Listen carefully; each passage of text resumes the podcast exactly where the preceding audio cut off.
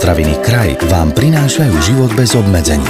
Seriál dialogov o potravinovej intolerancii.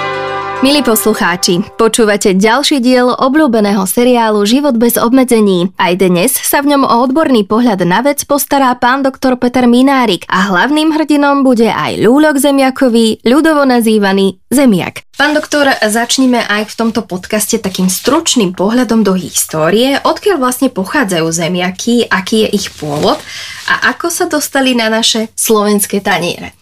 Asi už deti sa učia v škole, že zemiaky pochádzajú z Ameriky, konkrétne pochádzajú z Južnej Ameriky, kde sa tradične podľa dochovaných údajov konzumovali, ale inakším spôsobom, než my ich konzumujeme a poznáme. Údajne sa varilo aj zemiakové tzv. pivo, alebo proste alkoholický nápoj. Konzumovali sa zemiaky skôr surové, to by sme dneska neodporúčali, ale. A cez Španielsko sa dostali, samozrejme španielskí moreplavci doviezli zemiaky do Európy. Takže zo Španielska sa dostali k nám, ale údajne ten spôsob prípravy zemiakov, akých poznáme dnes, pochádza skôr už anglická, už z tej novej doby. Ale pôvodne teda zemiaky pochádzajú z Južnej Ameriky. Keď sa povenujeme trochu aj botanike, z čoho sa vlastne skladá taká tá zemiaková hľuza a aké viac alebo menej dôležité látky sa v nej nachádzajú? Tak sú to v podstate dve otázky, jedna z nich dôležitá, druhá menej. Určite je menej dôležitá anatomická štruktúra hľuzy, lebo to je mhm. skôr pre študentov, ale tak aspoň Možno poviem, že, že hľuza zemiaková sa skladá z šupy, tak jak to poznáme aj na prvý pohľad. Pod šupou je teda kôra, v kôre pod kôrou je drene, ešte sú tam niečo, čo sa nazýva cievnými zväzkami. Ale oveľa dôležitejšie pre nás, ako konzumentov, je, z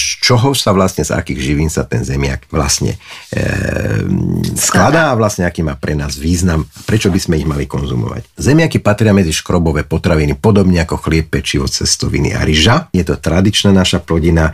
Zemiaky by sme mali často konzumovať bez ohľadu na to, či sme štíhli alebo máme nadváhu, len to množstvo je dôležité. Nutrične sa zemiak skladá predovšetkým zo škrobu a z vody. Škrob je tam väčšinovou tou makroživinou, ale pozor, zemiak nie je čistý škrob, obsahuje aj bielkoviny, len bielkoviny je málo, ale sú plnohodnotné. Obsahujú s výnimkou jednej aminokyseliny prakticky všetky esenciálne aminokyseliny, čiže sú to plnohodnotné bielkoviny takmer, ale je ich tam obsahovo málo, lebo je to 2 gramy na 100 gramov, čiže 2%. Tuky sú tam len v stopách, takže o tých nebudem vôbec hovoriť. Okrem makroživín v zemiaku sa nachádzajú aj vitamíny a minerálne látky. Z tých minerálnych látok je to najmä draslík, sú tam aj iné, ale najviac je tam mhm. draslíka, čo je v podstate taká pozitívna zložka, ktorá zo zemiaku robí takú alkalickú potravinu, ktorá vlastne vyvažuje pôsobenie kyslo pôsobiacich potravín, ak je treba z meso alebo udeniny a tuky. A z vitamínov je to hlavne vitamín C a vitamíny skupiny B, ale ten C vitamín je taký najdôležitejší a niečo si potom povieme, že keď zemiaky teplne pripravujeme, či sa pripravujeme o ten vitamín C alebo nie. A ešte, aby som nezabudol, v zemiakoch je vláknina podobne ako v cestovinách, v celozrných a podobne ako v celozrnom chlebe. Čiže tá vláknina sa nachádza hlavne v šupe a v tých povrchových vrstvách toho zemiaku. Keď som sa pripravovala na dnešný rozhovor, tak som si prečítala jednu takú informáciu a síce, že zemiaky majú samozrejme svojich odporcov a tí tvrdia, že je to kalorická bomba, ktorej sa treba vyhýbať. Navyše v zemiakoch je veľa ťažko stráviteľného škrobu a tak sa pýtam vás, je to pravda? Z zemiakov sa nepriberá, zemiaky môžu, samozrejme ide vždy o množstvo a o tú vyváženosť pri tom stravovaní. Mm. My keď si dáme bielkovinovú zložku potravín s nízkym obsahom tuku a dáme si primeranú porciu zemiakov, pričom to sú 4 malé zemiaky alebo dva väčšie zemiaky. Keď niekto redukuje nadmotnosť, môže si dať iba jeden. To môže byť, čo ja viem, 100 gramov zemiakov. Niekto, kto je fyzicky aktívny, môže si dať aj 200-250 gramov varených zemiakov. A navyše, nie je škrob ako škrob. V mladých zemiakov je dosť veľa tzv. rezistentného škrobu, škrobu, z ktorého sa už vôbec nemôže priberať, pretože sa nevstrebáva v tenkom čreve, ale dostáva sa do hrubého čreva, kde sa správa veľmi podobne ako vláknina. A v starších zemiakoch pribúda toho straviteľného škrobu, ale to neznamená, že je, je zemia kalorická bomba. Len keď najlepšie hovoriť o číslach, keď už hovoríme o tých kalorických mm-hmm. bombách, 100 gramov vareného zemiaku má niečo menej ako 300 kJ.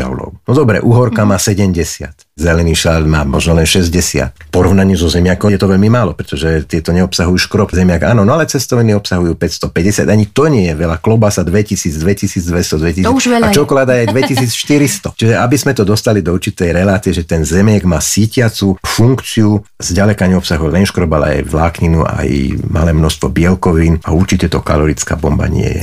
Už to tu dnes odznelo, ale môžeme to pokojne zopakovať. Aké je to odporúčané primerané množstvo zemiakov? Môžu to byť dva stredne veľké alebo štyri malé zemiaky, teda tie rané zemiaky, tie skoré majú veľmi často malé rozmery, tak to môžu byť 4-5 zemiačkov. A tie väčšie to môžu byť dva zemi, ale samozrejme, keď je to mega veľký zemiak, tak to potom nebude ten mega veľký, ale možno len polovica. Skutočne záleží od veľkosti toho zemiaku. Ešte raz by som zdôraznil, my sme to volali, kedy o tom hovorili, že ten tanier s obedom, s večerou, alebo aj s raňajkami, ale na, zemiaky na raňajky väčšina z nás nekonzumuje, by mal byť rozdelený tak, aby tá škrobová príloha, treba ten zemiak, tvorili štvrtinu toho taniera štvrtinu tvorí tá bielkovinová zložka, treba nejaká chudá šunka, alebo chudé kuracie, močacie meso, alebo ryba a polovica taniera, nedá sa nič robiť. Tá by mala byť tvorená so zeleninou, hlavne vďaka tomu, že obsahuje najmenšie množstvo energie, veľa vlákniny a veľa minerálnych látok. Pán doktora, podľa čoho by sme si mali vyberať, aké zemiaky si kúpime, ak samozrejme nemáme vlastné dopestované v záhrade? Tak asi veľký výber nebudeme mať, lebo teda keď budú zemiaky na trhu, keď sú treba staršie a novšie, tak tie novšie zemiaky budú asi výhodnejšie, ale budú aj cenovo asi trošku drahšie než, než tie staršie zemiaky. Treba dávať pozor na to, ale to nebude otázka skorej kúpy, ale skorej skladovania zemiakov mm-hmm. v domácom prostredí, najmä kedy, neviem, či dnes je čo ešte zvykom, ale ja keď som bol dieťa, tak um, moji rodičia kupovali aj 50, aj 100 kg zemiak, 250 kg a sme to mali na celú zimu, ale to sú naozaj už staré časy. A potom na jar už tie zemiaky nejakí boli staršie, mohli klíčiť, kontaktované s nejakým mrazivým, s mrazivou teplotou, tak mohli aj, aj, aj zazeleňať, aj sladnúť. A to sú už zemiaky, ktoré obsahujú vyšší obsah jednak chlorofilu, ak zelenajú, ale aj solaninu. A že sme o tom nehovorili, môžem trošku, ak ste mali túto otázku, predbehnúť a povedať, že zemiaky môžu obsahovať aj tzv. antinutričné látky, alebo aj alkaloidy, čiže jedovaté látky, ktorých samozrejme v mladých zemiakoch je ich minimálne, ale v starých takých sladkých zemiakoch, nakličených zemiakoch je pod šupou vyšší obsah tzv. solaninu, takže tie potom môžu sa konzumovať, ale musia sa ošúpať a aj okrem tej šupy možno také 2-3 mm toho povrchu dať dolu a potom uvariť a jesť zemiaky v takomto podobe. Pochopiteľne nie je nebezpečné. A teda môžu byť zemiaky aj pre naše zdravie nejakým spôsobom škodlivé? Môže nám ich konzumácia spôsobiť nejaké zdravotné problémy?